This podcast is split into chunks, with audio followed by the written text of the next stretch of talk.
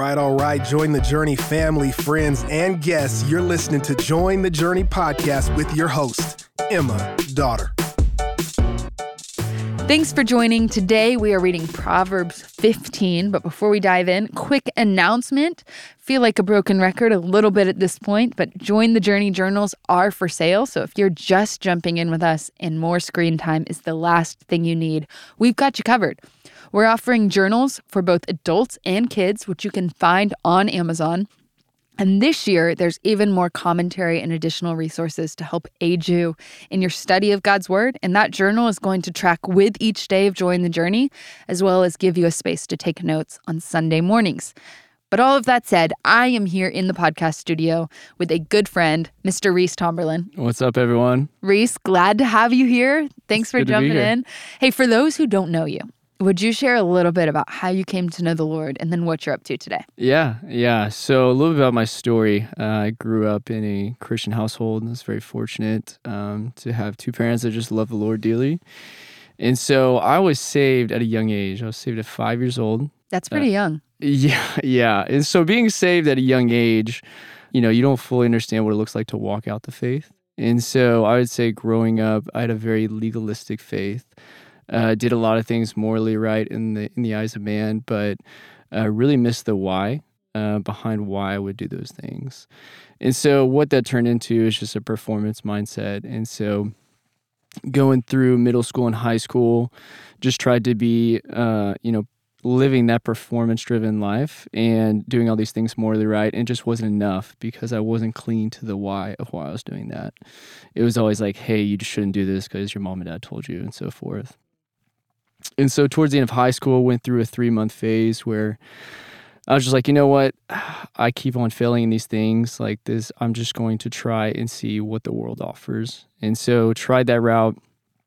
It was fun for a time being, but it led me to such an empty place where truly there was just no life. And so an analogy that was really helpful to me that a couple mentors at the time told me was around if you have a 2-lane road, you have lines in the middle, lines on the outside, and you have those lines to protect yourself and to protect yourselves from others. And so in the same way, God has outlined things in Scripture that are for our good and also to protect others as well. And so that really shifted for me as far as like my why of like, hey, I'm actually doing these things for God's glory, and they're also helping me and helping others. And so through that, I had a couple of those guys that continued to mentor me the next 2 years of community college, and really just changed my perspective of what it looks like to walk out the faith. And so went off to University of Oklahoma, did 3 years there, got involved with a church, and it was incredible. And wanted to continue that after college, moved down to Dallas, and got involved with Watermark. And I've been here ever since. And you're 28? 28, yeah. 28. Yeah. And what do you do for work? I'm in software consulting. Which no one really knows what that means. No one really knows what that is. High level, I work for a company called Slalom. We help with business strategy and technology transformation. If you really want to know what I do day to day, it would take 30 minutes. Hey, it's cool. I don't even know if I could explain it. Reese, the software consultant, is here today to talk with us about Proverbs 15, specifically verse 11. If you're following along in the journal, that was printed at the bottom of the page. And so, Reese, I'm going to let you take it away. Okay. What you got for us? Verse 11. Verse 11, I think it'd be helpful to reread it. So the first couple words, they're actually Hebrew. So Sheol and Abaddon lie open before the Lord. How much more the hearts of the children of man? And so let's go ahead and break that down.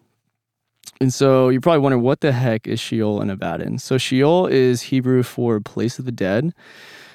This actually appears 66 times in the Old Testament. Wow. So that's a lot. And then the equivalent of this in Greek would be Hades. So you'll see the equivalent of that as well in the New Testament. Now, Abaddon is a different word, meaning place of destruction. And so the Greek equivalent of that word would be Apollyon. So Abaddon doesn't appear as much in the Bible. It actually only appears 6 times in the Old Testament. Wow, significantly less. significantly less, and then one time in the New Testament in Revelation 9:11. But what you need to know about that word is that it is place of destruction.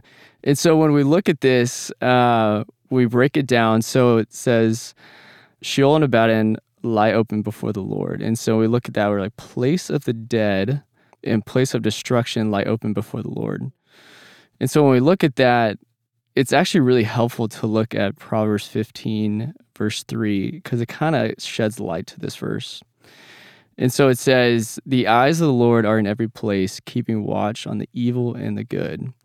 And so you pair that with Proverbs 15:11, and you see the first part that God has insight into everything. He sees heaven, he sees hell, and he sees everything in between. So there's nothing out of sight for God. And now when we move to the second part of this verse, it says, how much more are the hearts of the children of man? And so you hear this attribute of God called omniscient, which is that God is all-knowing. You can look in like Psalms 147:5, which talks about the infinite understanding of God. So if God can see the place of dead and destruction, how much more can he also see the hearts of men? So God is all-knowing. He sees the things that we cannot see. And so if he can see all those things, how much more can he see you and see your heart? I love it, Reese. Any final thoughts, or you feel good? No, I think that's good. There's some other scripture that you can like tie in to Proverbs 15:11. Hit us with it. We got time. Okay. What you got?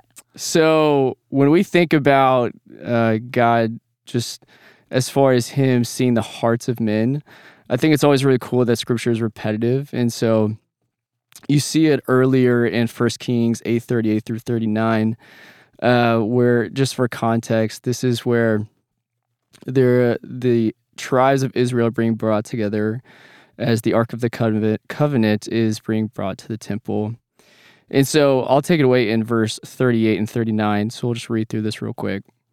Whatever prayer, whatever plea is made by any man or by all of your people of Israel, each knowing the affliction of his own heart and stretching out his hands towards his house, then hear in heaven your dwelling place, and forgive and act and render to each whose heart you know, according to all of his ways.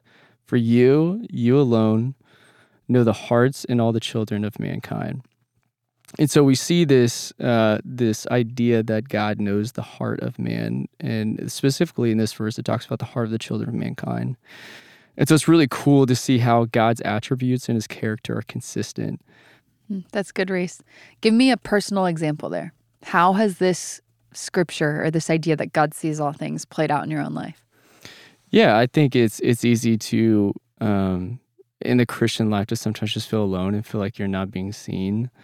And God is with you, and God is, in times where I feel like I am alone, he is always there, and he is always faithful to me. And in spite of my circumstances, in spite of who I am as a sinner, God is always there, and he's always with me.